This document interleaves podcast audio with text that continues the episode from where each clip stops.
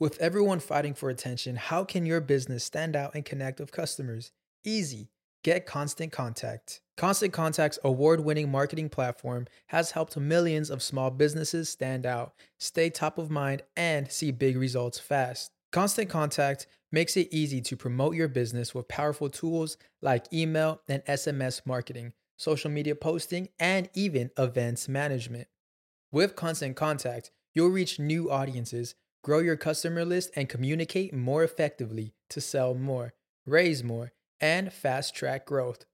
Don't know much about marketing? No sweat. Constant Contact's writing assistant tools and automation features help you say the right thing at the right time every time.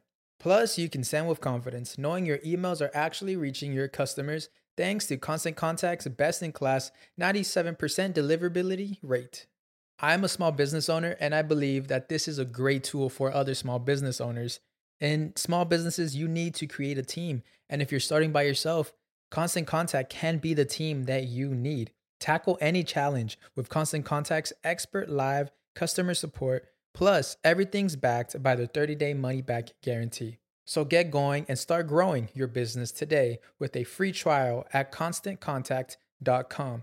Just go to constantcontact.com right now. Constant Contact, helping the small stand tall. ConstantContact.com. Sonoro.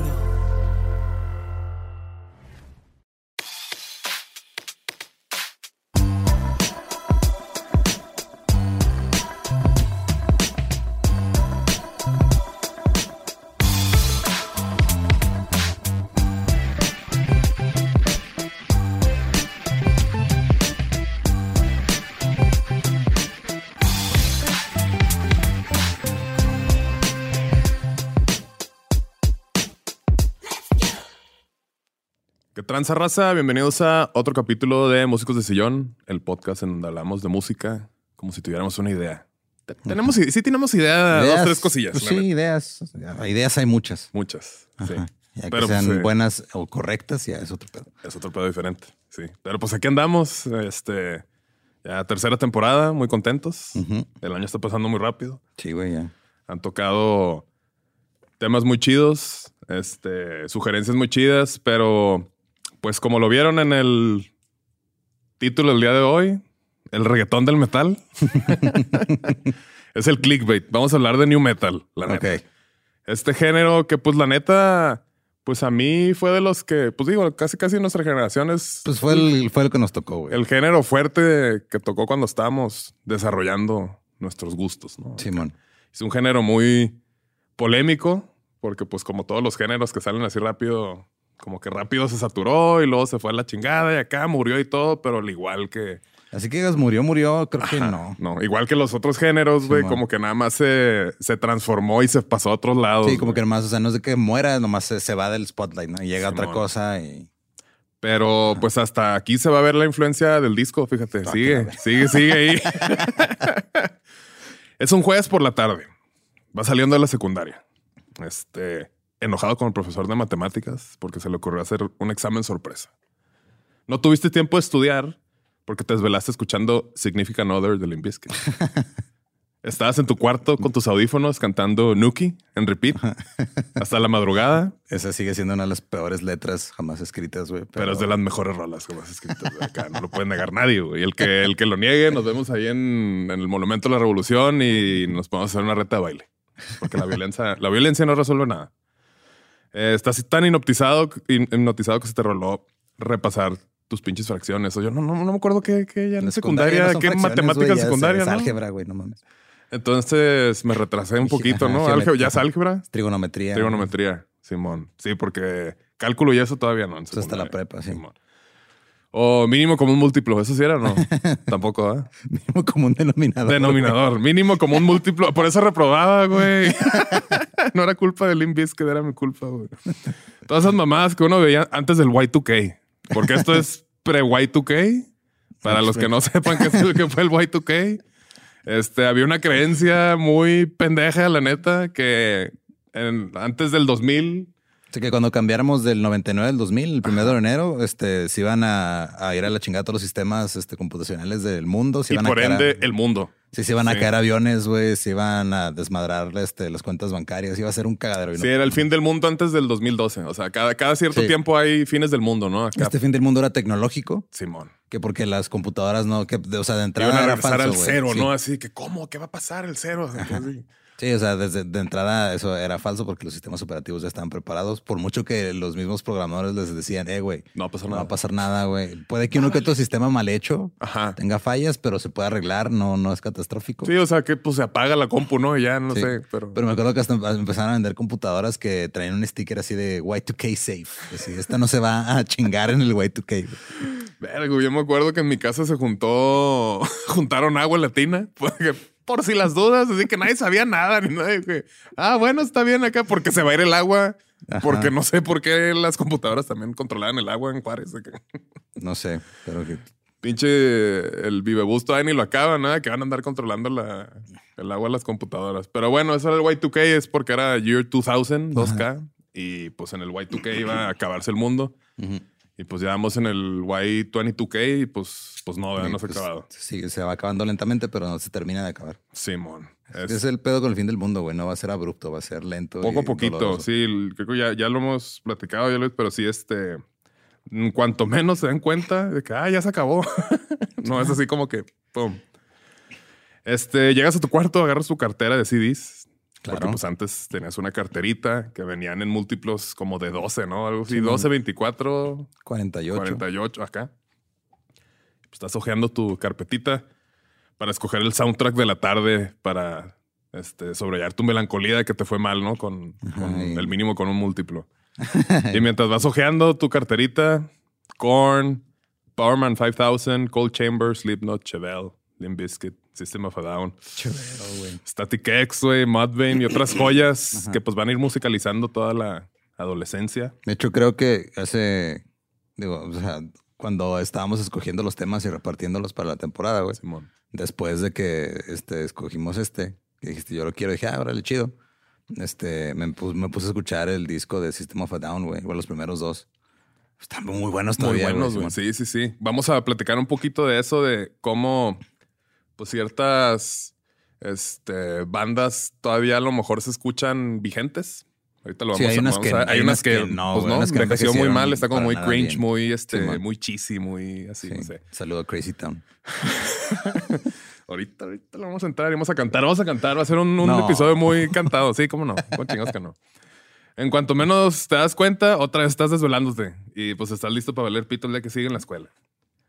Todas tus bandas favoritas tocando este nuevo género tan pegajoso y popular llamado New Metal o el reggaetón. del New metal. Metal, o sea, no, no N-E-W, es No, N-U con y diéresis. con diéresis, sí. New Metal. Porque también algo que les encantaba era escribir mal las cosas. Ah, sí. Corn con K y la R al revés, güey. Biscuit en vez de biscuit. Sí, biscuit con ese ZK, sí, cierto. Este, Que ya después cuando me enteré qué significaba Limp Biscuit me dio mucho asco, güey. No sé si llegarás a eso, pero... No, no lo voy a decir, güey, pero lo podemos decir, lo puedes decir, sí, ahora explícanos, ¿qué es Limp Bizkit? Ok. Eso fue lo que yo me enteré en foros de internet de la época, güey. Bizkit literal es este, una galleta este, mojada así aguada. Que se supone que era un juego en el que varios hombres estaban alrededor de una galleta y luego se estaban masturbando sobre ella. Y era el último en, en venirse, se la tenía que De comer. comer, ¿verdad? Ajá. De nada, de nada, Sí. radio escuchas. Provecho. Los que Provecho. están desayunando con este contenido. Galletas María. Los- ¿Cómo se llaman los que están desayunando Carlotas? pues todas tus bandas favoritas de este género del new metal, N, U, diéresis, metal. Eh, y ustedes se preguntarán por qué el reggaetón de los metales. Pero pues prepárense para esta hora de nostalgia y risas en las que vamos a conocer un poco más acerca de este género tan hermoso y controversial. Vamos a ir viendo si se hubiera escogido un término diferente, a lo mejor la gente no sería tan crítica con este género, Ajá. porque tengo una teoría de que pues como tiene metal en el nombre, como que la gente espera a lo mejor algo un poco más elaborado, güey, no sé, o sea, sí, sí es algo muy fuerte porque sí trae las guitarras como chonchas y Sí. este, muy pesadotas del metal. Pero pues es una, es pop, la neta. Ahorita lo vamos a ir viendo. Sí, es que tiene estructuras muy simples. Sí, es música muy simple, la verdad, muy digerible, por eso pegó tanto. Sí, y man. pues por eso, este, pues también se criticó mucho. Porque pues si lo estamos viendo así como muy, muy pragmáticos, no sé si es la- el término correcto. Pues todas estas bandas a mí me gustan un chingo porque pues son las que escuché cuando estaba morro, güey. O sea, mi, Sí. mi mente en esa, mi metne en esa etapa, pues decía, esta es la mejor música que he escuchado en toda mi vida, Sí, güey. pues ya". es lo- como lo que platicábamos la temporada pasada de cómo formas tus vínculos emocionales con la música que escuchas a cierta edad, güey. Simón. Y este, pues empecemos. ¿Qué es el new metal? Por ahí de los inicios de la década de los 90, era muy común escuchar bandas que empezaron a mezclar elementos de rock alternativo, metal alternativo, hip hop y pop, para hacer un tipo de rock enfocado más en el ritmo y las guitarras pesadas, ignorando los, los solos de guitarra, porque eso es algo que quitaron y pues mucha gente es como que, eh, ¿dónde está el solo? Y acá, pues, Sí. esto aquí no, no, no va. Este, que el trash y otros géneros de metal pues empezaron a popularizar. Pero empezaron a incorporar otros elementos nuevos como DJs, este, efectos de sonido, medio synths, a lo mejor en ciertas cosillas, guitarras con más de seis cuerdas. Claro, yo tuve, cuerdas. yo tuve una guitarra siete ¿De cuerdas. siete cuerdas? Y era de que. Ajá. y que estaba en, en sí, La última cuerda sí era, era un sí grave. sin gra- sí, grave. Sí. Este. Y luego la neta, o sea, hice des- después un experimento con esa guitarra y luego ya la, la perdí, pero, eh, o sea, no tenía sentido, güey. O sea, la- Sí, como que podías nada más este, bajar la, La afinación. la afinación Ajá, de la sí, guitarra, no era necesario otra. Sí, yo me acuerdo mucho porque pues por aquí es cuando, pues gracias al new metal a mí, este, me llamó la atención la música y fue cuando empecé a, a tocar. Iba a casa de un compa y me enseñaba yo en el bajo, ¿no? Así de que, ah, mira, toca estas, estas rolitas.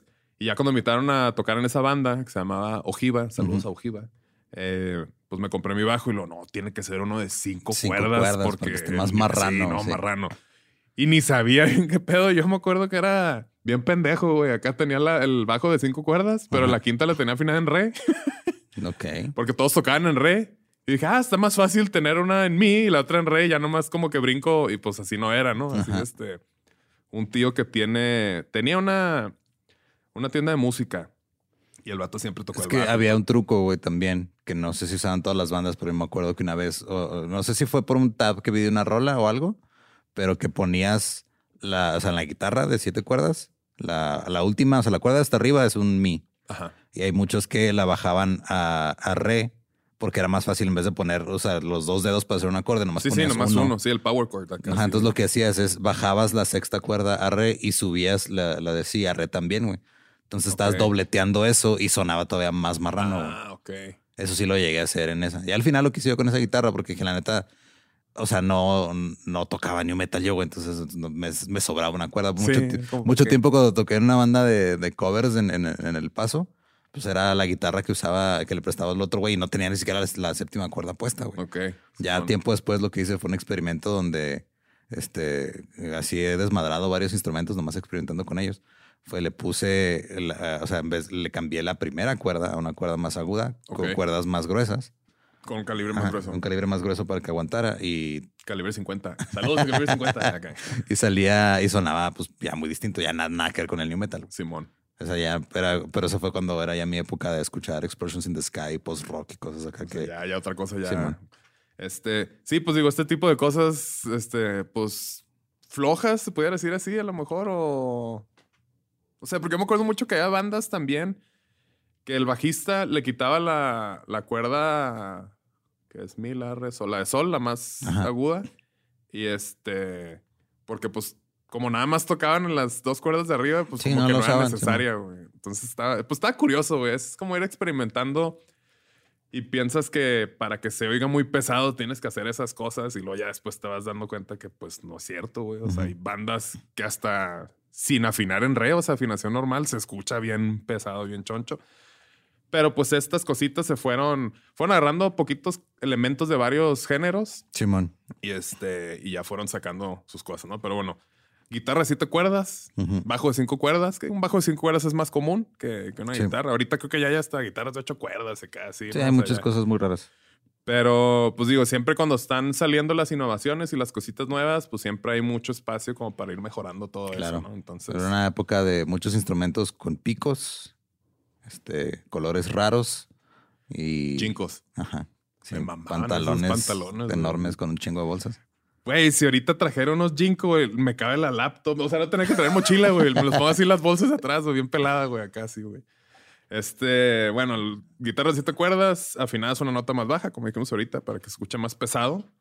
Y rolas con estructuras más parecidas al pop que a todos los, los géneros de metal que... También como que se to- tomaron mucho prestado de, de algo que popularizó el grunge, que era eh, el, o sea, la- el contraste entre versos y creo que eso lo hacía mucho Korn, por ejemplo, o sea que los versos o los puentes estaban súper pesados y luego cuando empezaba a cantar el Jonathan era como, muy, melódico, ajá, muy bajito, sí, sí, sí. el- o sea, como que muy melódico, luego ya se pasaban al desmadre. Sí, siento que yo eso es un poco de, de lo del hip hop y el rap. Ahorita medio lo vamos a analizar.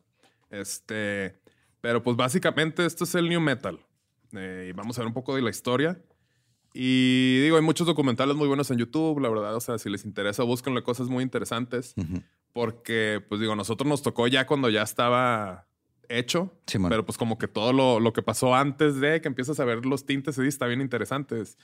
Los cimientos del new metal, pues que es de los, los 80s a los early 90s. Ok. O sea, como 80, 92 por ahí. Este, un montón de bandas de heavy metal, de metal alternativo, de industrial, de funk metal, rock alternativo, porque hay metal alternativo, hay rock alternativo, Hay rock en tu cosas. idioma. Para la gente que no sepa qué es el funk metal, busquen los primeros dos discos de Incubus. Sí, y se van a llevar una sorpresa muy cabrona, que, Y es- esto está en cura porque, pues, digo, lo vamos a platicar más en frente, pero pues muchas bandas que cambiaron su género como para sobrevivir y muchas Ajá. que pues ya valieron verga porque se quisieron estancar en, Sí, en el new metal, ¿no? Pero folk metal, rap metal, este, y todos estos artistas y bandas de los 80s y al principio de los 90s han sido como acreditados como en dejar los cimientos de lo que sería ya después desarrollado al, al new metal. Combinando riffs de guitarras muy, muy pesadas con estructuras de música pop. Este, que yo creo que eso es de lo que ayudó mucho a popularizar este pedo. Eh, Sí, tenía versos y coros y puentes muy identificables. Ajá. Y eran rolas así que duraban lo mismo que una, a lo mejor de Britney Spears y todo. Y estaban todos en los mismos charts. O sea, era nomás Sí, como, como la respuesta. Porque muchos de que no, el new metal era la respuesta agresiva hacia el pop y a los Britney Spears y a los NSYNC de que sí, o sea, pero pues seguía siendo algo, pues, un producto muy similar.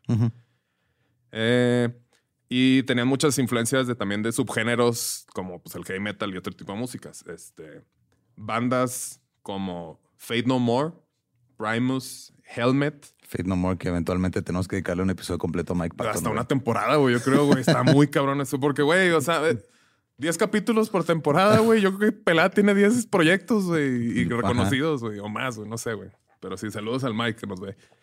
Eh, mm, este, Tool, Fear Factory, Biohazard. Como que todas estas Suicidal Tendencies, que aquí es donde toca... ¿Toca todavía o tocaba? No sé, ya el Robert Trujillo, ¿no? El, el bajista de... Sí, pero pues era, de Social era más punk, ¿no? Sí, sí, pero como que todas estas empezaron a... a Experimentar. la experiment- O sea, todo lo que tocaban ellos, de ahí se empezó a sacar de que esta cosita de acá, esta cosita de acá. Rage también está como que. Rage Against the Machine, como catalogada como cimiento, no tanto como new metal. Y ahorita Ajá. lo vamos a ver un poquito más. Y al igual que estas bandas, pues otras catalogadas como groove metal y thrash metal de la misma época. Machine Head, Sepultura, Pantera, Slayer, Anthrax. Ujú. Este influenciaron al género.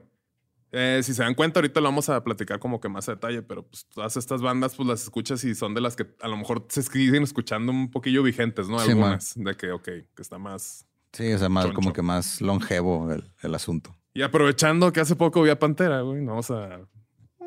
Un sneak peek así de Pantera. Después le vamos a Ajá. dedicar su, su, su capítulo. Está muy, muy chido este pedo. Pero Jonathan Davis dijo que en una entrevista dice sin Dimebag Bar- Darrell, Barrel, sin el Dimebag Darrell y su icónica manera de rifiar, porque ese vato es como que de los que empezó a, a popularizar el, el afinar de una manera muy peculiar su guitarra, porque Simón. era como que entre tonos, o sea, todos los que querían como que emular ese riff de, de Wack, para, nunca les salía igual porque pues no sabían cómo, cómo la afinaba. Simón. Para los Entonces- que no sepan, pues Dime- Dimebag Darrell, este, el- hablamos de, de él un poco en el, cuando estuvimos en Historias del Más Acá. guitarrista de, de Pantera, ahorita Tuvo un final trágico, vamos a platicar desafortunadamente. un poquito, Sí. recordar. Eh, pues sí, Korn dice que fue como una gran influencia y pues sí se nota en su... Porque estos güeyes también afinaban, creo que en do, no, sé- no sé. Sí, o sea, tenían sus guitarras siete cuerdas afinadas. bien, bien bajas. ¿no? Creo que era, no me acuerdo si era un semitono o un tono completo más bajo y dieran un desmadre.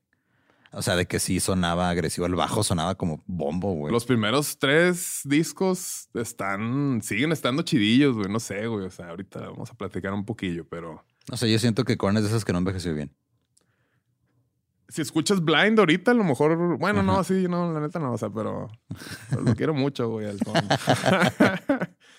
pero sí, Pantera es una banda de Texas que llegó a la fama por ahí de los 80s, 90s. O sea, creo que fue como hasta su quinto disco que ya empezó a agarrar como este mainstream este, fama, mainstream fama. Porque empezaron con, con glam y acá, o sea, ya hasta Sí, de hecho, o sea, Pantera era, era más como tipo, no tan, o sea, era, era cuando empezaron más como tipo Judas Priest, este, Sí. Motley Crue, algo así. Y luego ya empezaron Ajá, a como ajá. encontrar ese sonido que fue el que los caracterizó. Y Simón. pues ya este Cowboys from Hell, Vulgar Display of este, Violence, no acuerdo si soy malo con los nombres. Este, estos vaqueros del infierno pues tuvieron un, un impacto muy cabrón en la música de esa época. Este Dimebag Darrell, que era el guitarrista, y era el hermano, este, el, el Vinny, que era el, Sí. el baterista. Rex, el bajista, que ese güey sigue, y el Phil Anselmo, son los, los que. Eh, como que tuvieron pedos por ego y todo acá, se separaron. Los carnales hicieron Damage Plan. Simón. Y Que este- también estaba chida, Damage Plan. Estaba chida. Se más o menos por la misma línea. Simón. Que. Pues sí, o sea, sí, sí estaba cura porque, pues, cuando se dividieron, o sea, sí. O sea, la voz de Phil Anselmo es bien, bien emblemática. La, el- como tocaba la guitarra el Dimebag, También. igual. Como tocaba la batería el Vin, igual, güey. De hecho, esta última vez que los vi, pues el baterista decía que es el que tocó con ellos, que pues no me acuerdo el nombre, nada, que está pues muy nervioso porque pues imagínate los zapatos que tenía que, que llenar de todas las personas que lo fueron a ver.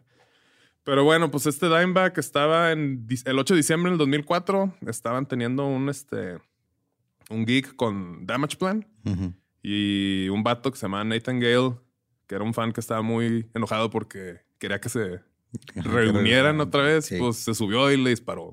Que, ah, ¿por qué se separaron? Y lo mató. Y pues, Ajá. pendejo, ¿no? La- Y es- El Yolando Saldívar del metal. Sí, güey. Pero aparte está, pues, pues sí, este, hirió a bastantes personas, güey, hasta que ya lo, este, un chota, pues lo, lo mató. Y este güey, el, el Dimebag, se lo pronunciaron muerto ahí en la escena del crimen, tenía 38 años. Está chavo. Estaba chavo, güey, un bebé, güey, un bebecito. Este, un bebecín. Eh, y estaba viendo que en el, en el funeral Gene Simmons donó un féretro de Kiss. No es, no es el lugar ni el momento, Jin. Pasas de verga, neta, güey. Por eso, De que, o sea, ah, sí, el, el metal, pero ten, ahí te va algo Sí. brandeado de, o sea, que güey, no seas mamón, pinche güey. Gene Simmons, güey, no mames. Sí, güey, lo también que este, el, el Eddie Van Halen le donó su, su guitarra icónica, la, la esta amarilla y negra, así, así. Porque como que este güey le había dicho una vez de que, eh, güey, quiero una, pues quiero una réplica, güey, porque me gusta mucho y todo acá, Ujú. así, güey. Y Van Halen en su funeral dijo, "D- este, Dime era un original, por ende necesita una guitarra original. Y le dio la suya, o sea, no Wow, chido. Es- Está chido eso, no tus mamadas de que, ay, te voy a dar este, te voy a, yo te patrocino el funeral, pero está brandeado ahí con todos, me sigo en las historias, me subo en los TikToks acá. así. Pinche Gene Simmons, Se. Me mamó, caga por eso siempre, güey. sí, güey. Y pues ya el Vini, que era el carnal, baterista, en 2018 falleció de un pedo del corazón. Simón. Y pues bueno, valió madre. Ya ahorita ya hicieron las paces, se rejuntaron, pinche show chingonzote. Y Sí, pues, ahorita digo, nomás están Rex y Phil, ¿no? Rex y Phil Sí. y este y pues Zach Wild está haciendo, lo hizo la neta muy bien. Es que Zack Wild es muy bueno también. Y el baterista también, güey, estaba muy carón. Digo, pues a mí nunca me tocó ver a Pantera porque no, pues no nos tocó, la neta era como que una generación Ajá. más grande. Pero ya cuando lo empecé a escuchar, pues era cuando ya no existían y todo, pero pues sí fue de que no mames. Y sí, mucha gente sí, lo hicieron muy bien. El vato hizo como que las paces ya con, con la familia de los carnales y todo. Y este, después de este brevedad cultural, sigamos con el reggaetón del metal. Eh, después de todas estas bandas que mencioné, que fueron como que dando ahí elementos de los cuales iban a construir este género nuevo, realmente podemos empezar a ver ya tintes de lo que sería ahí pues por, por los ochentas y todo con, con Run, Run DMC. Ajá, ok. Este, con la rola de Rockbox. ok. Salió en el 84. Y es una rolita ochentera de este trío de raperos de Queens. Y empezaban a incorporar ya elementos de rock como guitarras eléctricas, riff pesados, junto con un beat que se veía más como de batería, o sea, Ajá. sampleada, bueno, como batería así más orgánica que un 808, ¿no? O algo Ajá. así un poco más digital. Eh, y esto, pues digo, eh, empezaba a verse, ¿no? De que, ah, ok, esto va a ser un éxito porque seguía siendo rap, pero era como Ajá. con elementos de rock. Todavía no era como tanto el crossover. El crossover llegó después cuando al gran Gandalf the White, Rick Rubin, se le ocurrió este, hacer el crossover con Aerosmith y con, Sí, con Run que revivió la carrera de Aerosmith bien cabrón esa rola. Este, la, la rola salió en el 86, la de Run This Way. Todo el mundo creo que la ha Walk This escuchado. Way. Walk This Way. Sí, no, esta es una Run This Way. Es que era más rápido. Ah, ok. Sí, la otra era... Walk This Way. Y luego hay una que es Jog This Way. Así, un montón. Eh, pero pues digo, todos concuerdan que este fue el señor que empezó como que sí, con la chispita de tiene un pedo como... O sea, el video tiene un pedo que se- está medio simbólico. O sea, de que están literal rompiendo una pared, güey, para juntarse. Sí, sí, sí. Eh, eh, eh, esta rola ya la había escrito Aerosmith en el 75, Simón. que es en un, el de Toys in the Attic, ¿no? Ahí venía esa Ahorita rola. no, o sea, no soy tan fan de Aerosmith, pero sí, es- Sí, son, ni son de esas bandas que hay rolas que escucho y digo, ah, esa rola está chida y todo, pero no me sé su discografía ni nada. Pues Nomás sé que la señora en que nomás sé 75. que la señora que canta tiene sí, la doña que canta tiene una hija muy bonita. Sí, bueno. Este, estaba esta rolita. Y por ahí vi como que Steven Tyler primero, o sea, era como que también es baterista antes de ser este cantante, güey. Ah, no sabía. Entonces, lo que, como que lo que llamó la atención a Rick Rubin, como que esa manera de, de cantar de, en esa rola, porque Sí, está como más percusiva, como más enfatizando unas vocales, no sé, es como que Ujú. pa, pa, para, para, para, pa, para, está como diferente, ¿no? A lo que tenían ahí. Entonces, pues le llamó mucho la atención y juntó a, a Perry, el ornitorrinco, no, al Perry y a Tyler, el guitarrista y el, el cantante, con los Run DMCs para que volvieran a grabar esa rolita, pero ahora pues con las barras ya de los, de los raperos. Y pues como que no les gustó al principio, porque pues de que, que estos güeyes que y acá. Y sí, pues el video lo ven y es así, está bien vergas, porque pues es como que el- como sucedió, ¿no? Y esta rolita pues muy importante porque pues este crossover ya sería como pues una gran base, aparte de todas estas bandas que acabamos de hablar, para este género nuevo. Cabe mencionar que en estas épocas el término new metal pues todavía no, no No existía. existía, no, claro. Pues todavía no lo los habían- 80s no todavía. salía. Estos experimentos realmente seguían siendo catalogados como rap rock crossovers o algo así. Simón. Hubo ahí algunos, este, por ahí hubo un disco de que salía Helmet. Es un- una banda gringa también muy como pues post grunge, más rock ahí que sus riffs de guitarra están muy influenciados. O sea, pusieron las bases como para el new metal. Korn se parece mucho a esas cosillas. Ok. Y Pero también los nombres de las bandas, güey. Maíz, casco, el- galleta el aguada, era la galleta aguada me queda. Eh, eh, eh. niño enfermo. Niño enfermo. el niño. Sí, hay nombres muy raros. Digo, en general, si te pones a analizar los nombres de muchas bandas, sí son una. O sea, una de mis bandas favoritas se llama Cuchara en inglés, güey. Cuchara. Una banda que me gustaba mucho se llama Pastel. A mí también, sí, güey. Cake. Algunos autores catalogan a las bandas, este, o sea, ya empezaba a salir términos parecidos, catalogan a las bandas como neometal, o sea, no new metal, neo. Neo metal, ok. Que era pues Pantera, Machine, como que todas estas, ¿no? Ya cuando empezaron como que con este nuevo punch ya más, más pesadón. Y eran bandas que habían como deconstruido el metal a su forma básica y primitiva y fueron los que empezaron a pavimentar el camino para el new metal. Como que dijeron, ¿qué es lo que nos gusta? Riffs pesados, así, o sea, ¿qué es la base? Algo así, así nomás pesado. Ah, bueno, Es vamos que a usar eso. siento que, o sea, pasan los ochentas, eh, se muere el, el, el glam metal, este, porque Nirvana lo mata.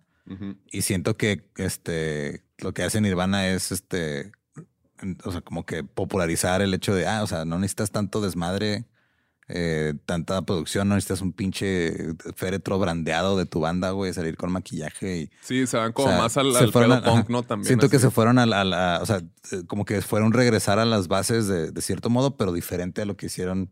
O sea, como que siento que es muy paralelo, ¿no? Más o menos en la, en la misma época se populariza el grunge, que es más como, este, creo que el sentimiento del grunge es más como de apatía y el del, el del neometal o el new metal es más como de agresividad. agresividad y Pero en es contra de tus papás y del Simón. sistema, yeah, cosas más, pues más simples, ¿no? O sea, como más, más así.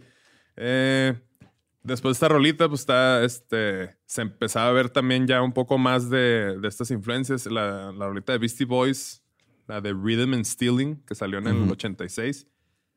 Ese álbum está bien cabrón y está hecho, pues, pues putero de samples de rock. Simón. Esta rola, la base es este, el sample de una rolita de Led Zeppelin, la de When the Leaves Breaks. When the Levy breaks. When the Levy, the Levy Breaks. Black Sabbath, Sweet Leaf. O sea, como que esas dos hicieron el, el, el, el beat.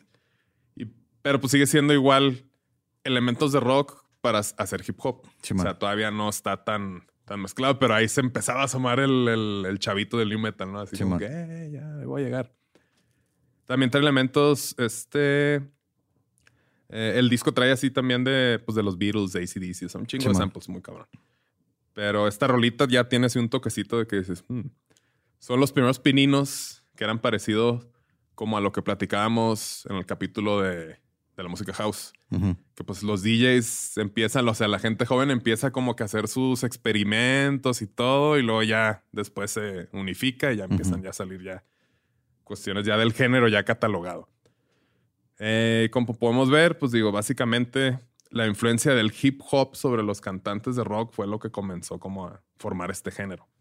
Y si le queremos sintetizar, pues el rap rock con estructura popera es lo que nos da el new metal.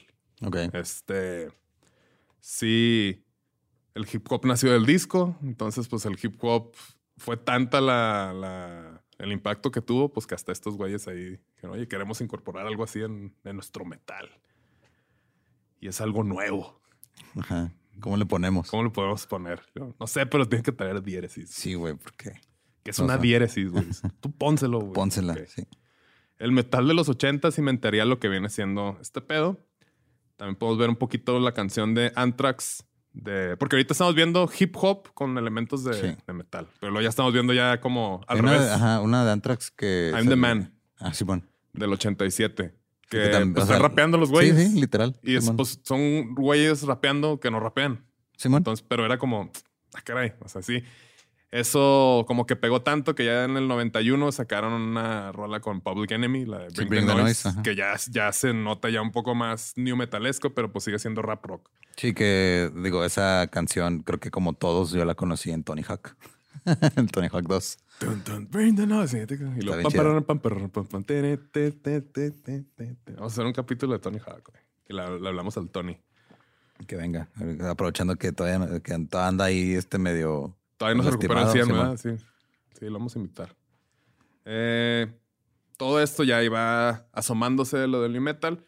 Y también otro género como que también ayudó mucho es el metal alternativo, que son todas estas bandas de que White Zombie, pues digo, Nine Inch Nails también es industrial, pero Soundgarden, este, Living Color, o sea que son, son cosas como más, no tan pesadas, pero traen ahí el funk así parecido, pues como el del funk Sí. metal. Ahí Living ese Color está bien chingón. Muy cabrón. Y ahorita vamos a ver un poquito de Helmet, que es esta. Fíjate, Helmet yo lo conocí por. No sé si tú conociste a mi tío Ruri, que es este, el hermano más chico de mi mamá. No. Fue cuando tocó.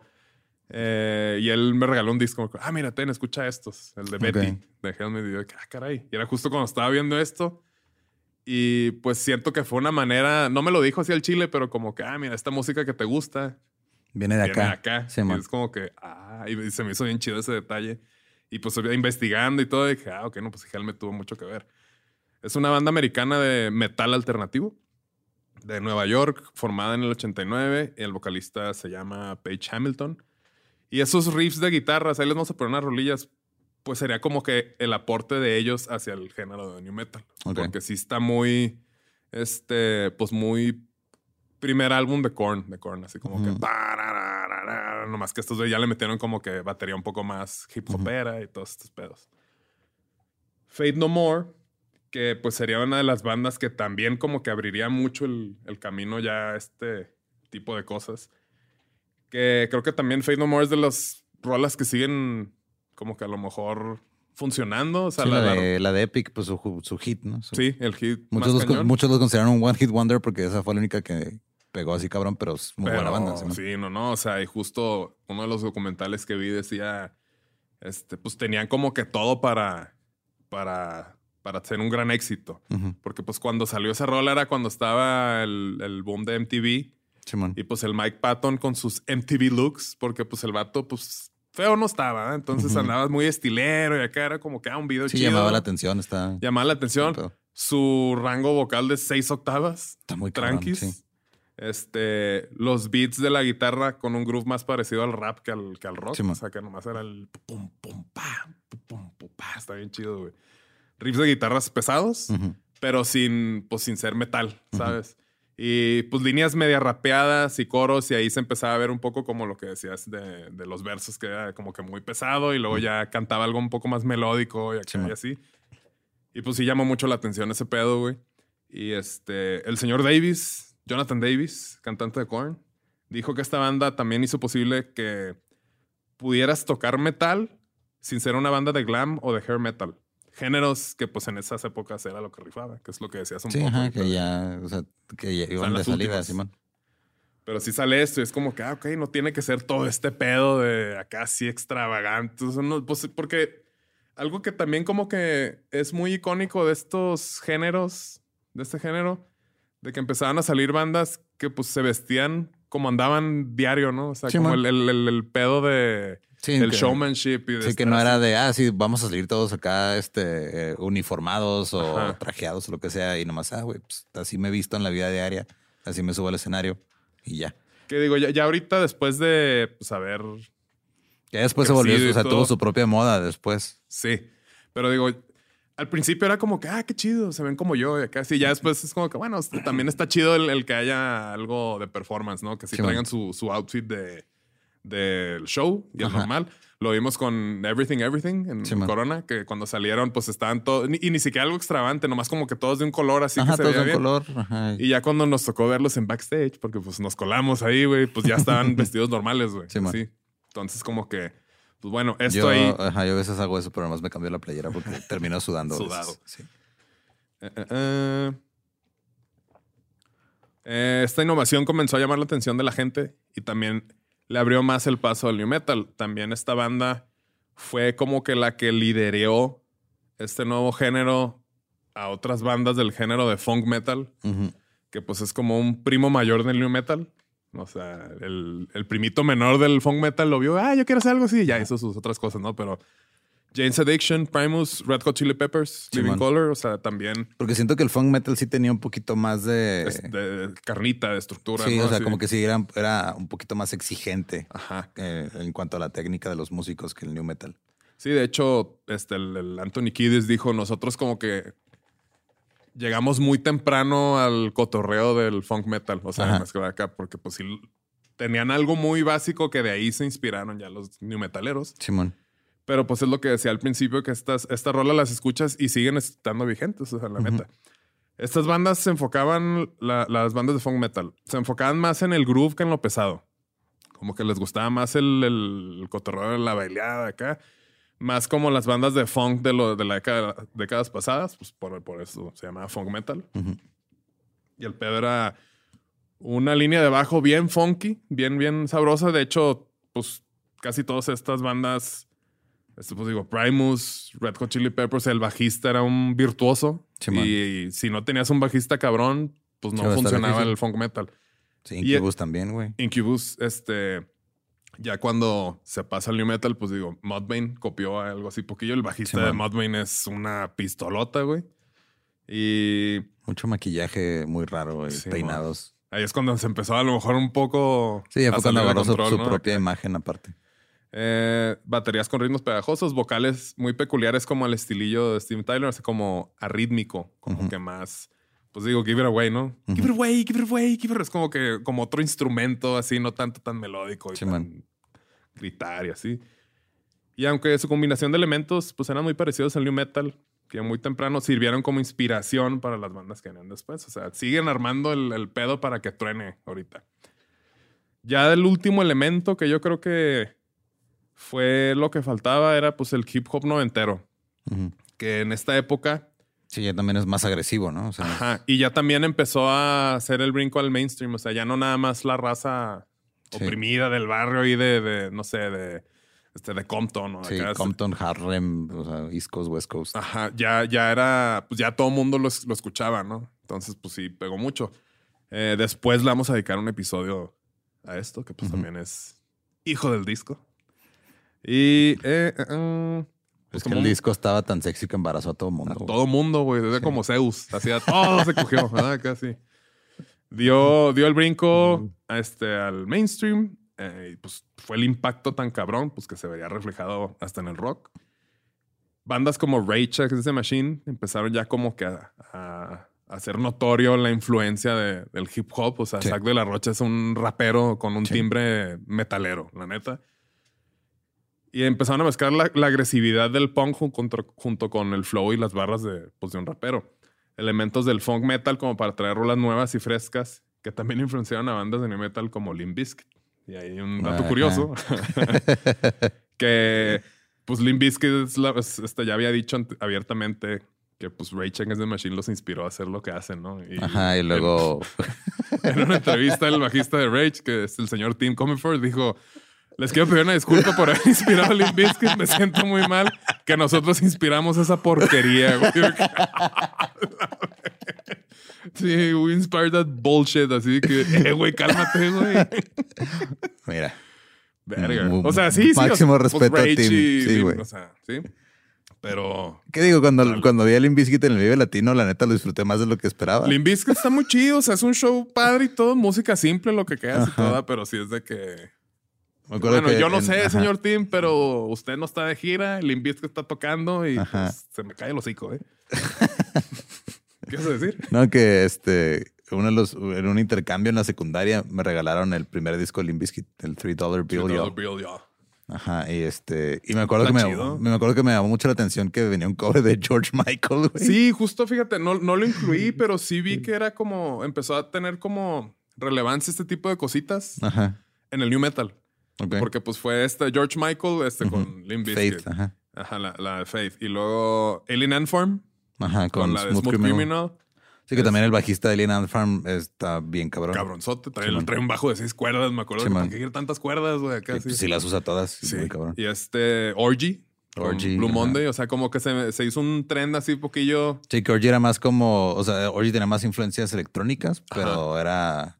No, no era tan new metal, pero como que siempre estaba ahí junto con los compillas del new metal. Sí, o sea, porque era, pues, ¿no? Era electrónica con guitarras pesadas así Ajá. tipo, este... Eran elementos parecidos, pero ejecutados. Era, la- era un una poco Inch distinta. Nails mal hecho, güey, Orgy, la neta. Sí, Era sí, una sí, Inch sí. Nails popero mal hecho. Simón. Lo sintetizaste muy bien, güey. Señor Orgía de estar ahorita. Chiculo, güey. Le echas un ganas, güey. Eh, eh, eh. Este. Pues sí, la porquería del Limbisk, ¿verdad? Qué perro.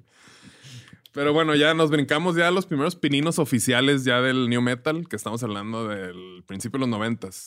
Casi todos los noventas. Sí, fue- como mediados, ¿no? Fue cuando agarró ya más fuerza. Sí, pero digo, hay varios autores que le reconocen a Korn como la primera banda que lanzó ya música oficialmente. O sea, ya mezclando todos estos. Mezclando con éxito todos estos elementos con los cuales venían coqueteando. ¿Cuál es el primer disco de Korn? ¿El de Follow the. Leader?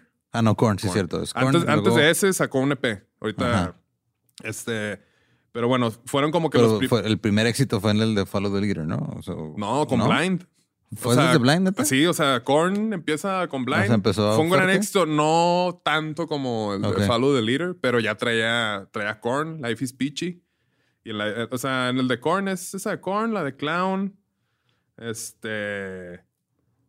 No, sí, bastantes muy icónicas Ah, que todavía tocan dos, tres rolillas así. En, Sí, porque yo, o sea, yo, yo me acuerdo que, o sea, esa fue la primera vez que yo supe de, de Korn con Follow the Leader. Y luego Sí. ya después salió el disco Era el de Issues. Issues, sí. Que Que- ahí, ahí ya como que ya, bueno, yo ya empecé y ya. Sí, como que ese ya estaba un poquito más digerible todo. O sea, como que ya era, como que ya gritaba menos el Jonathan, ya Sí. que era un poquito más melódico. Y me acuerdo que ese disco creo que tenía como cuatro o cinco portadas portadas. diferentes. ajá, diferentes. Simón.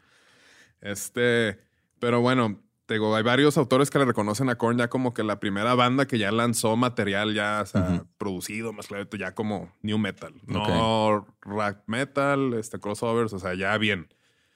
Eh, eh, eh, y hay otros autores que le dan el lugar a la primera banda oficial de new metal, la Cold Chamber, porque pues. Dicen, pues, los argumentos de que realmente el Johnny Davis, pues, dice, no, no, no rapeaba. Pero Ajá. pues como que no a huevo tenías que rapear para que fuera new metal. Sí, pero, o sea, tenía este como. esta- El ska. pedo, ajá, no, y como el pedo de cantar, hablar. así, Ajá, ajá. sí, sí, que pues, pues es, es prácticamente lo mismo, ¿no? Acá. Y la neta, pues en mi opinión, pues yo porque tengo más cariño a Korn, pues es que... Mita. Esas cosas, güey, el Korn acá, güey. Y este, y pues bien lo dijo el chombo, güey, no es quien lo haga primero, es ¿Quién lo haga lo mejor? haga mejor. Entonces, pues está de que Korn, Cold Chamber, no sé, pero pues digo, todo mundo cuando es new metal es de que Korn, Limp Bizkit, es como que Son los más icónicos, bandas ajá. icónicas, ¿no? Acá. Dentro de lo digo, malo y lo bueno, o sea, Ajá. acá como veas. Que, o sea, Limp Bizkit, pues yo me acuerdo que había, ya cuando el hit como que más que los puso así bien cabrón fue de Break Stuff, ¿no? Creo que, que en el video salía el Jonathan Davis, güey. Sí, sí, sí. Y Eminem y Eminem Polly Shore y un chingo la- de gente salía ahí de, de Es- haciendo sus cameos. Este Korn lanzó un EP que se llama mm, Neymar Mine. Ah, Ney- Neide Mayers. Ahí se los pongo acá, sí, güey. La mente de Neymar, vamos a ponerle así.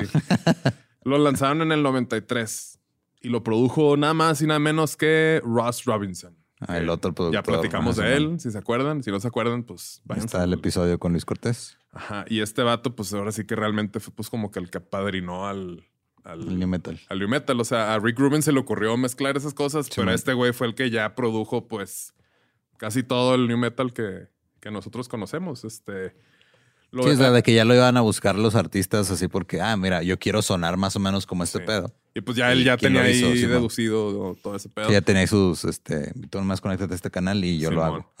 Toca eso acá, sí. Y digo, no lo va a repetir, pero pues este, pues todas las bandas de, o sea, Slipknot, Cold, Soulfly, el de Limp Bizkit de Three Dollar Bill, lo produjo él, o sea, todo. Eh, los riffs pesados muy a la Helmet, sin solos de guitarra, unas baterías muy rítmicas. O sea, la neta, David Silveira a mí se me hacía que era un baterista bien, bien chido, que es el baterista de, de Korn. Ahorita Ujú. ya no está con, con ellos. Pero es ese tipo de bateristas tipo Ringo, güey, tipo Lars, a lo mejor, que a lo mejor no son tan buenos, pero su manera de tocar es muy única, que difícilmente Sí, lo que vas a poder no- emular como se escuche. No significa que sea el mejor baterista, pero pues el mejor ejemplo que se me viene a la mente es este del disco de Life is Peachy, que es el segundo de Ujú. Korn. Está la de, creo que es Wicked, que es con, con Ice Cube. Ajá. Y empieza así con la batería, así como medio tucutum, tupa, tucum, pa, casi. Y luego la de Got the Life, que, que también es como, pues muy, muy, un groove muy chido. Y, o sea, justo como este groove necesario, como que la batería y el bajo siempre van así como de la mano. O sea, Fieldy, el, el- el bajista de Korn, que tocaba muy percusivo, es Simón. slap, un slap, pero muy puerco, sin técnica. Sí, que le estaba pegando. O sea, que no es lo mismo al slap que tocaba Les Claypool. Sí, no. Yo me acuerdo mucho de las primeras clases que tuve con, con David. ¿Te acuerdas? Ahí en, Sí. en- en- en- en la, la escuela, prepa, en la prepa, que pues era clase de abajo. Y lo de que. ¿Quieren aprender a slapear? Ah, sí, no, yo sé que pa, pa, pa, que pa, mi hermano, ¿qué es eso? Casi bien enojado, eso no es. Y ya que, ah, ok, el slap es una cosa distinta. Simón. Pero pues le daba su, su toque porque pues las, los guamazos que le pegaba al bajo como que se coordinaban con los bombazos del Silveira, entonces se armaba ahí algo. Estaba muy Ajá. chido, la neta. Este, en chinga capturaron los oídos de todos los morros que estaban enojados con sus profes de la escuela y con sus papás porque pues nadie nos entendía, güey. Nadie nos güey, entendía. nadie. Y aquí fue ya cuando el término new metal pues empezó a tomar relevancia. Eso por Rob Robinson, él fue el que como que pues no se complicó, ¿no? Acá sí, las diéresis a él se le ocurrieron seguramente. Ya en el 94 ya es cuando Korn lanzó su primer álbum oficial de Ujú. new metal, que es el álbum de Korn. Y pues No sé, güey. Yo si lo escucho ahorita todavía pones y no puedes negar que Bl- este. Blind es una rola. No sé, güey. Pues sí, o sea, de las bandas de esa época, digo, ni, honestamente, ni Korn ni Limp Bizkit son alguna que diría, ah, me tengo ganas de escucharla y me pongo ahorita. O sea, en su momento sí tenía el de. eh, Yo sí, todavía, sí, o sea, si la, alguien más la pone, digo, ah, órale, va, chido, pero no es algo que. Pero no gritas, Are you ready? No. Pero, pues, esa Vamos rola- a tararear toda la rola. y pues digo, desde California hasta Florida. Limp Bizkit es de Florida. Eso explica Este- muchas cosas. Sí. Que, oh, ok. Now I get it. Ajá. Florida Man Ujú. Pues ahí está. empieza güey. un género musical por accidente. Y pues California, pues digo, Korn era de ahí, güey. Deftones también, que Deftones creo que es una de las bandas que cuando salió era pues el hype new metalero, pero luego Ajá. ya después evolucionó y lo hizo muy bien. Y, Sí, Deftones sí es de las que sí me pongo a escuchar Sí. este, o sea, por iniciativa propia. discos nuevos y sigue están, siguen estando chidos, güey. O sea, esos güeyes son los que dijeron, hay que, Sí, hay que crecer, hay que... Chino Moreno es un vocalista muy, muy Icónico. chingón. Simón. Sí, cabrón. Este, desde California hasta Florida y Iowa. El género que empezó a esparcirse por todos lados. Slipknot desde Iowa. De Ujú. Des Moines, Iowa. Des Moines, Iowa. Des Moines.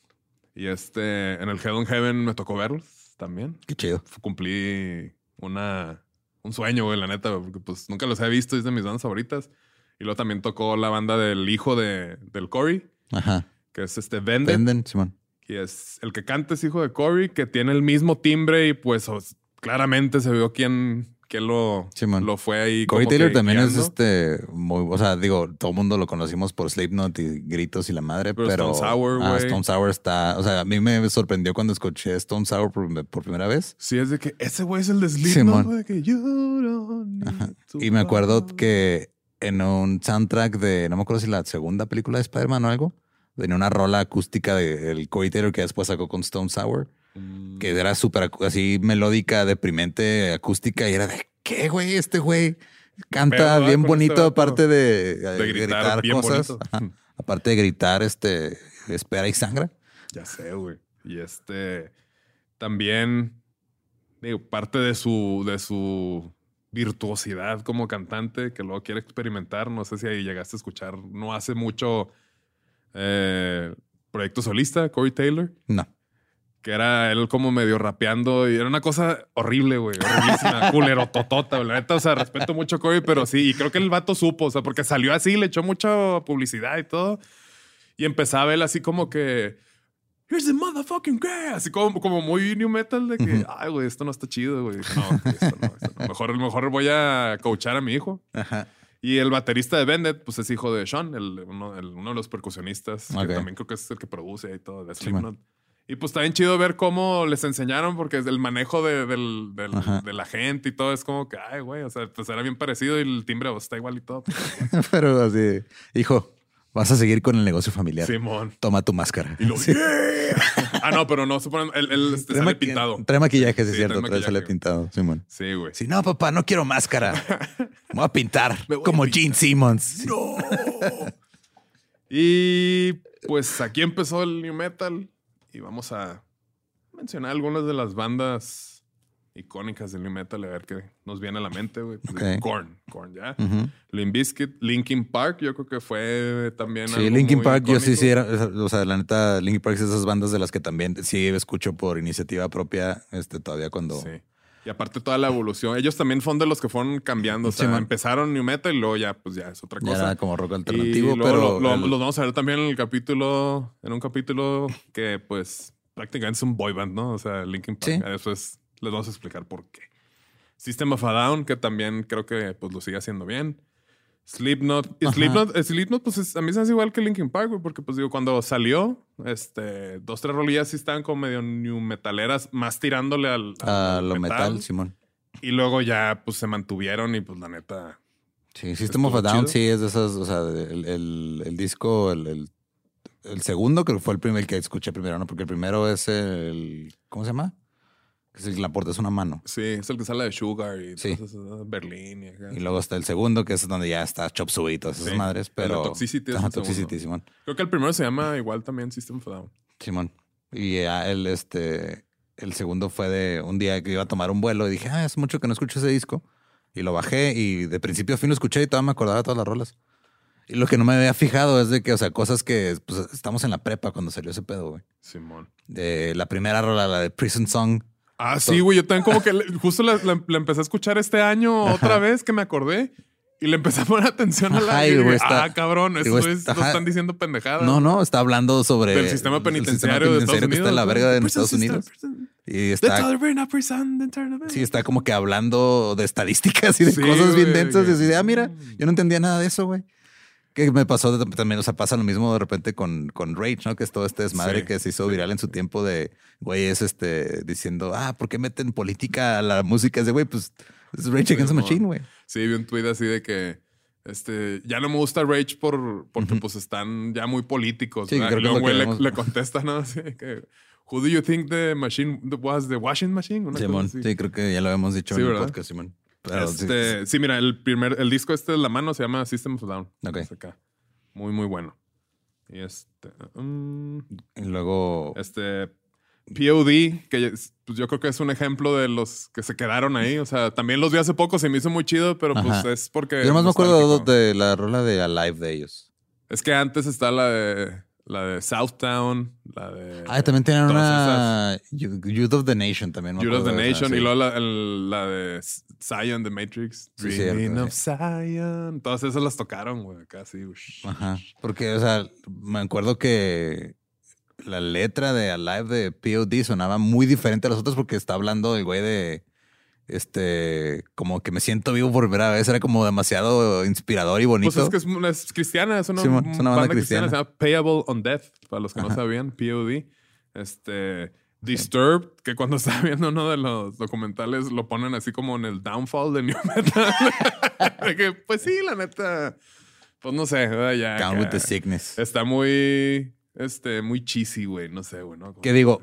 Una vez estaba viendo eh, un hay un cover que hizo Disturbed, The Sound of Silence de Simon and Garfunkel, que ese cover está de what the fuck, güey. Está bien, está bien chingón. Sí, También ha hecho de, de Genesis, que también siento que le queda. Que no, o sea, que no suena como new metal para nada porque No. lo hacen acústico, lo hacen y, y este, el vocalista, que no sé cómo se llama, Pero que tiene Tiene- aquí ajá. los piercings. aquí. su voz está, es una voz muy grave, pero, o sea, cuando no está gritando también canta bien chido, Sí. güey. Sí, de hecho, pues la, la- yo la primera vez que escuché la de la, pues el cover de Genesis, la de "It's Too many people with too many", pues canta casi igual, ¿no? Así de Ujú. que, ah, cabrón, está chido. Disturbed. Había otra, Godsmack, me acuerdo una de Sí, Godsmack. Gods, Godsmack, lo tengo, Papa Roach, Defton, Mudvayne. Este, Papa Roach se me hace que, o sea, hay al- algunas rolas que le tiraban un poquito más al punk en el, en el, o sea, en, en el ritmo, porque el, el new metal no era tan rápido. Simón. O sea, el, el tempo del new metal no es tan rápido. Ujú. Y siento que estos güeyes sí se van un poquito más rápido a veces, pero este, a mí Papa Roach no me gustaba cuando el güey empezaba a rapear. Ok. O cuando empezaba como a hablar, a cantar. O sea, sí, o sea, como que me desesperaba su timbre de voz para ese tipo de cosas. Del Jacoby. ¿Así se llama? Jacoby, sí. Ok. Que luego ya después hosteó el, de, el programa de MTV. Ya cuando MTV ya no pasaba música, el de Scar. Sí, el de Que eran puros Simón. chingadazotes así bien, este... Muy locos, güey. Digo, Deftones, Mudvayne, que yo honestamente cuando escuché Dick, digo, estaba morrido, es de que, ¿qué es eso, güey? Dos pedales. Para mí fue la primera vez que escuché una rola con, con doble pedal. En la batería, En la doble batería. bombo. Yo pensé que era que ellos estaban inventando eso. Ya después dije, ah, no, o sea, esto, es- esto viene desde mucho antes, ¿no? Simón. Pero, pues, Mudvayne también es un ejemplo muy acá. Stained, que ahorita ya No el vato, mames, yo no me pues, acordaba Está loco, güey. Es bien que pro, así, Trump acá. y No me acordaba de tiene rallies así. Sí, Stained, güey. It's been a while. Que cambió un poco, güey. Porque me acuerdo mucho el primer disco estaba más metalerón. Ajá, con la de Mud Shovel y todas estas Ya después tocaba muchas acústicas, ¿no? Sí, le pegó mucho esta la Kazama on the outside. Simón. Soulfly, ¿te acuerdas de Soulfly? Simón. Soulfly, que es uno, uno de los hermanos Cavalera Sí. de Sepultura. Drowning Pool, Let, Let the Bodies Hit the Floor. Evanescence, este, Static X. Static Static X está muy chido, la neta. Paz descanse el El Wayne Static. Sí, que Es- justo te platicaba ayer que también, o sea, me salió un post en Reddit de algo de eh, Wayne Static y me acordé de Static X y ah, mira, tenía dos rolas que sí me gustaban. Sí, la neta, los álbumes están chidos. O Porque sea, escuchas ese el güey era, o sea, creo que fue, o sea, me, me fui a uno, a un como así de clics, a diferentes links, Simón. Pero ya no me acuerdo si era este. Tenía algo que ver con el Powerman 5000, ¿no, Wayne? Ah, no sé, güey. No me acuerdo, pero se me hace que, o sea, el vocalista de Powermind 5000 era hermano de alguien, güey. Ah, como, como familia. ¿eh? Ajá, pero no sé si era alguien de, de Wayne o de alguien de la banda Static X, no sé. El que era hermano de alguien era el cantante de Adima. Ah, Simón. I'm giving into you. No me acuerdo de cómo va la cry tonight. A la verga, güey, Adima. Eh, Esa sí era, ahí sí ya sí te digo, esas bandas, o sea, ya no, completamente olvidable, güey. sí. Este. Taproot, ¿te acuerdas de Taproot? Taproot. Cantaban la, la de Smile. Ten, ten, ten, ten, ten, ten, ten. Y luego Smile. Pa, pam, pam, pa, pam. Ese sí era new metalero. Y luego Ajá, no me después con de otro disco banda. sacaron un single de la que se llamaba Poem. Como, Ah, son esos, "This güey. Simón, de ese me acuerdo de ese. poem to my-" Me desesperaba mucho esa canción. Más así como que, ah, no sé. Digo, Cold Chamber. Cold Chamber tiene. lo- todo esto va a estar en el playlist. Ujú. Este, voy a divertir mucho armando este playlist, güey. Este, Cold Chamber también estaba chido, güey, la neta, güey. De California, más como. Aunque era new metal, güey, los veías y eran más como góticos, ellos como Sí, se man. vestían y todo, güey. Este. La mejor banda del mundo, güey, con el Shifty Shell Shock. Crazy Town. No, guácala, güey. Ah, ese disco me gustaba mucho, güey, la neta. Sí, ahorita, es- o sea, ese es un ejemplo que Ajá. escuchas ahorita Butterfly, güey. Una rola que cuando salía estaba, se la dedicabas a morritas. Come, lady, come, come. Y ahorita es de que, ay, güey, cringe.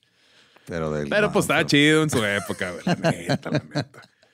Seguro no escuchaste ese disco, güey. No, Sí. güey, yo nomás conocía la rola que, o sea, el éxito No, Butterfly. yo lo y tenía y estaba padre el disco, güey, la neta, güey. Este, Snot, no sé si te tocó, ¿te acuerdas? Que el vocalista falleció también. Él, No, él era un no poco antes. Ajá. Yo, yo conocí a Snot porque compré el disco como un tributo que se juntaron un chingo de bandas acá cantando rolas de Snot, pero pues el vato ya estaba muerto y todo y, y era- estaba muy chido. Incubus, que pues ya dijimos, no es tanto new metal y todo, pero ahí se ve un ejemplo de, escuchas los primeros, o sea, escuchas New Skin, es que este, a Certain Shade of Green, Simón. y luego ya of escuchas, Are You In, Drive, Sí, y luego. Megalomania, que es de que parecen bandas diferentes. Simón. Este, El disco de Science de Incubus es de mis favoritos. Y tiene cosas bien diferentes. O sea, este. Ahí viene la de Ba- Battlestar, no sé qué, que es como un intermedio que Sí, nomás es ajá. instrumental, ¿no? Pa- Y luego este. Anti-Gravity viene ahí. ¿o no? Anti-Gravity, que es. Esa rola Ajá, está bien. O sea, está completamente diferente. Precioso, güey. O sea, y luego hay una rola que me gusta mucho de Incubus, pero ya es de. No me acuerdo qué disco es, pero se llama eh, Echo. Que es completamente diferente, súper relax, así que nada que ver con lo que sea al principio. Escuchas el disco de Fungus Among Us. Sí, que no eso es funk- es absolutamente funk nada metal, güey, ¿no? ajá. Y está la, la de Take Me to Your Leader. Simón. Una rola bien rara acá, pero con slap y acá y así. Es de que, ah, cabrón, estos güeyes empezaron Sí, con que de otra hecho, cosa ah, que no tiene nada que ver. Ellos también tenían este, un- o sea, el hermano de, del vocalista. Brandon, ¿no? Ajá, y el hermano de, creo que el, el guitarrista y el bajista tenían otra banda, güey, Ok, que se llamaba Audio Vent, ok. que también tuvo como un hitcillo acá medio no metalero en su época, pero nomás fue esa. Y era así, ah, es la banda de los hermanos de Incubus. Otra banda que a lo mejor también está en, dentro de los rangos de New Metal al principio, que si fuera un top 10 sería, esta banda te sorprenderá. Sugar Ray. Simón. El primer disco de Sugar Ray está bien chido y pues no, no se parece nada. Sí, ya a lo que es- ellos, ellos lo que hicieron fue cuando les pegó este. ¿La de Fly? Ajá, la de Fly. Y dijeron, ah, mejor vámonos por, Por este lado porque este pedo vende más. Pero aparte está bien chido porque pues es- era, es un pop, era un pop muy bien hecho, güey. O sea, todas las etapas de Sugar Ray, la neta, a mí me gustan. Creo que Sí, si tienen- quieres poner un ejemplo de por qué el new metal es pop, ahí está Sugar Ray. Pues sí. La misma estructura, Sí, pero sí, le cambiaron este. En vez de gritar es como, ah, y luego le quitan las distorsiones, Ajá. guitarrita acústica, güey. Pero pues sí, sí, tienes toda la razón. Seven Dust. Seven Este, Dust, es Seven cierto. Dust. Oye, Esos, esos güeyes tenían un par de rolas que me gustaban. Param, pam, pararam. Bueno, casi. Soy muy malo para tararear. Kitty. Kiri estaba chido. Kitty, eh, o sea, como que en esa época también así tenía elementos medio new metaleros. Ujú. new metalerescos. Y luego ya también que los vi en el Hell las vi en el Hell in Heaven, ya ahorita trae una onda ya bien como más, más, pues más metal, más X. Está chido también que se ve pues la evolución y tocan las, los éxitos de...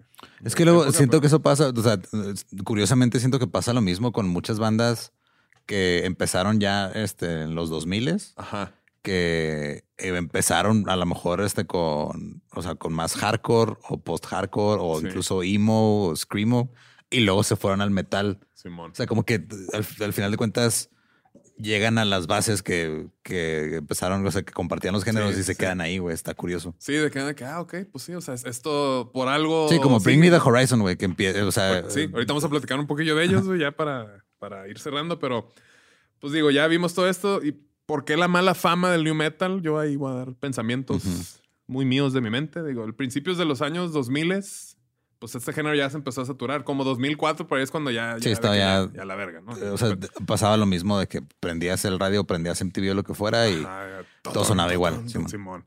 Este, las propuestas nuevas ya no se escuchaban tan frescas como al principio. Este, como Sí. con- digo, Linkin Park, System of a Down, Korn, todo esto que dijimos. luego llegó el, el revival del garage Simón. y le hizo lo que el grunge al, al hair metal.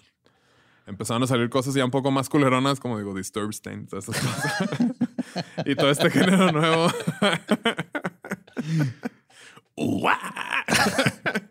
Implosionó y valió verdura. Y pues varias de las bandas que comenzaron este viaje, lo que hacemos, evolucionaron y lograron mantenerse vigentes y frescas, o de plano tuvieron que cambiar un poco de género. Ujú. Deftones, Slipknot, Incubus, Sugar Ray. Y el folk metal, siento yo que envejeció un poco mejor que el new metal. No sé qué opines.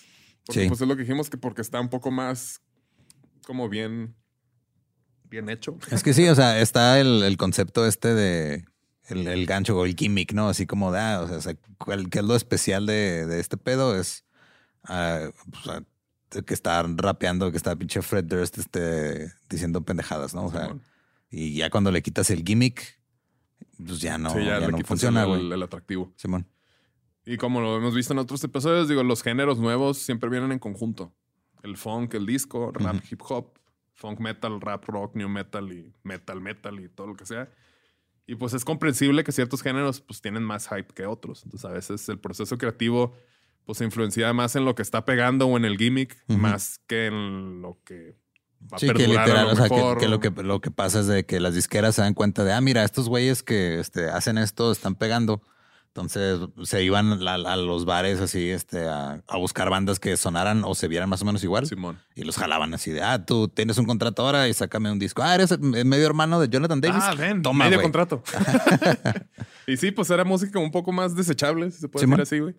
Y en cuanto pasaba de moda, pues ya, ya, lo dijiste, el gimmick, me gustó mucho como, como lo dijiste.